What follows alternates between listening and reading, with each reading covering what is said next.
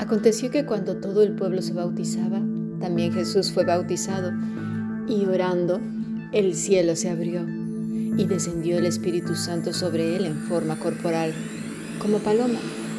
Y vino una voz del cielo que decía, Tú eres mi Hijo amado, en ti tengo complacencia. Lucas capítulo 3, versículo 21 y 22. Vamos a leer ahora Lucas capítulo 4, versículo 1. Jesús, lleno del Espíritu Santo, volvió del Jordán y fue llevado por el Espíritu al desierto. Hemos escuchado palabra de Dios.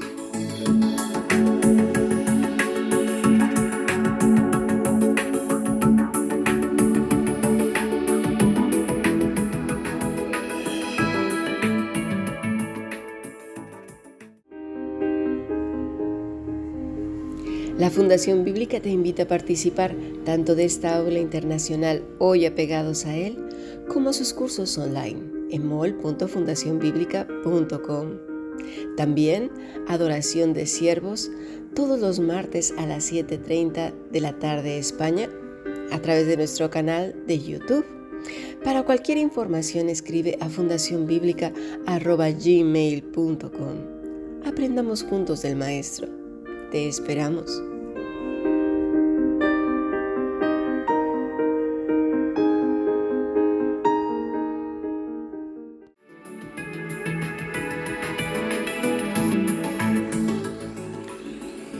Bueno, vamos a continuar con nuestro estudio del Evangelio de Lucas.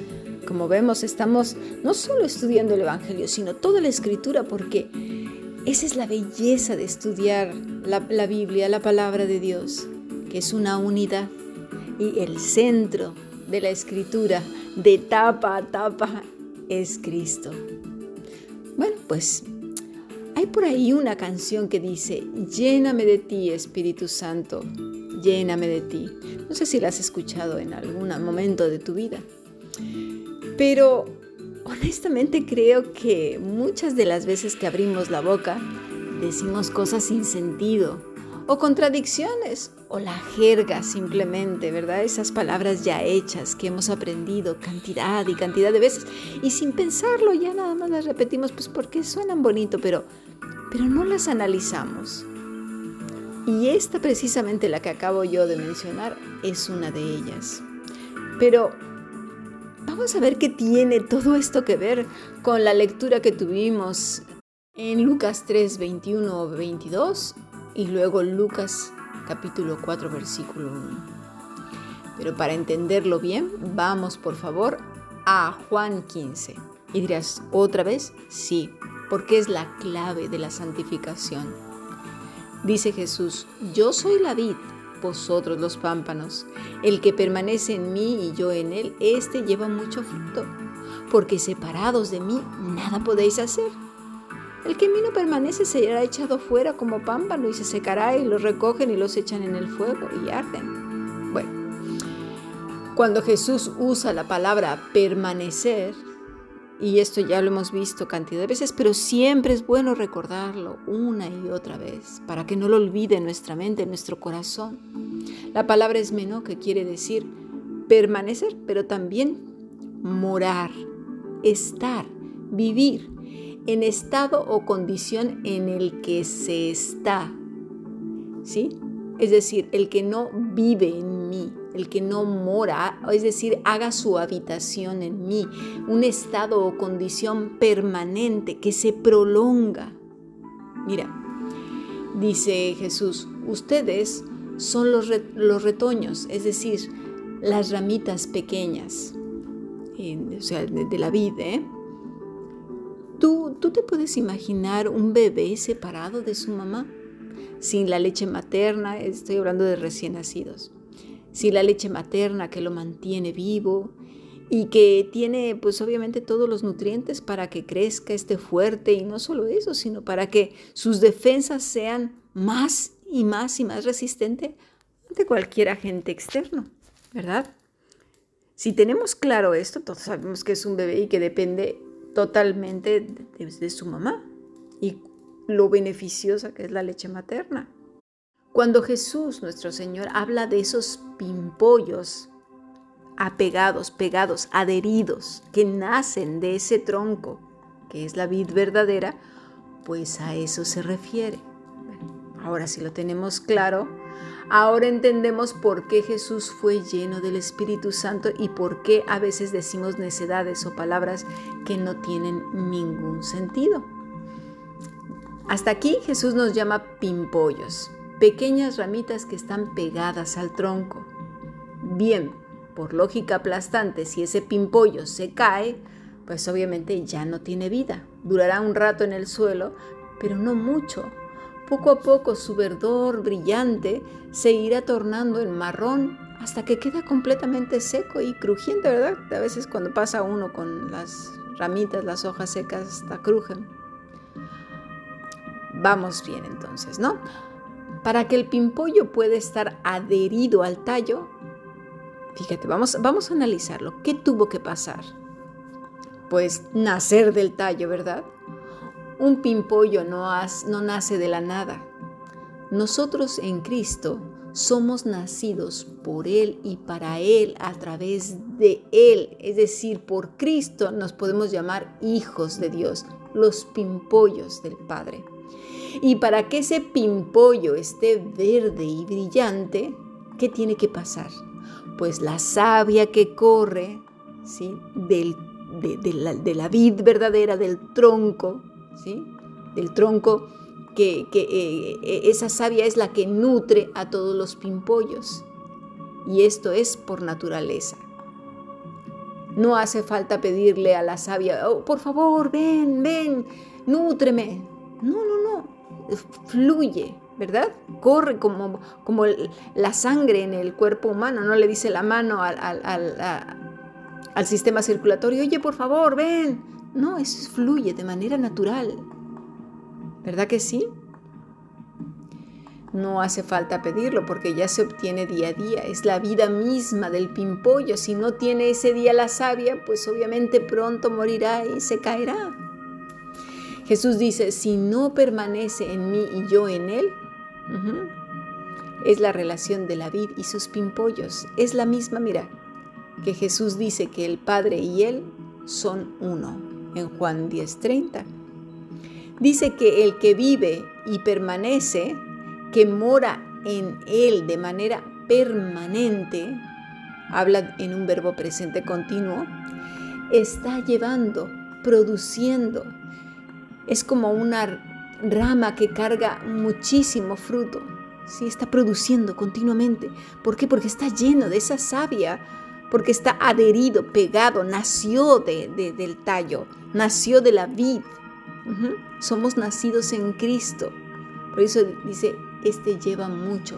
La palabra es carga mucho fruto.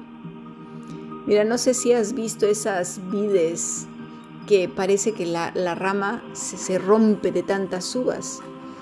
a mí, la verdad, me ha tocado ir a viñedos a comprar uvas.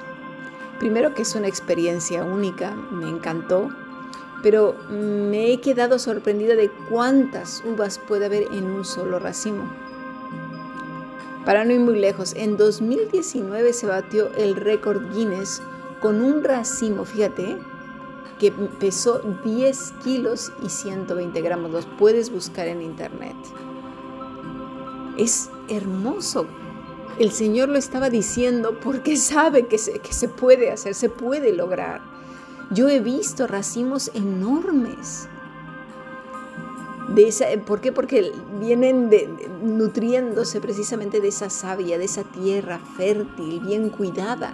Y qué mejor que Cristo, que es la vid verdadera, dice verdadera. Si nos podemos sorprender de vides normales y corrientes, imagínate tú de la vid verdadera. Es maravilloso cuánto fruto puede dar un pimpollo bien nutrido y que va creciendo y produciendo más y más. Pero ojo, este fruto no lo produce el mismo pimpollo, ¿eh? No, no, no, sino la vid y la savia. El pimpollo por sí solo no sirve para nada. Porque ya, el mismo Jesús lo dice, si, si el pimpollo se cae, si el pimpollo se le ocurre por allá irse a probar nuevos caminos, no llegará muy lejos. ¿Sí? La savia una planta contiene una gran cantidad de sales minerales, aminoácidos, hormonas y agua principalmente, con lo cual para que pueda dar fruto, obviamente requiere de esa savia. El Espíritu Santo es precisamente esa savia. Una persona que no está apegada a Cristo, ¿sí? ni es pimpollo, ni lleva savia, ni nada. Igual y repite como perico, como cotorra, un montón de cosas. Pero su vida lo delata, la delata. Hay gente que le encanta escucharse hablar lo bonitas, las bonitas cosas que dice, pero su vida apesta. Su vida dice más que sus propias palabras. Así que está en el suelo secándose y achicharrándose. Ahí está, en el suelo secándose y achicharrándose para el día en que tenga que ser lanzada en el fuego. Una de las palabras bellas que usa Jesús para decir llevar fruto es la palabra sustentar, porque el que está siendo vitaminado por el Espíritu Santo está siendo sustentado por él. Ya hemos visto más de una vez el carpos, que, que es el fruto.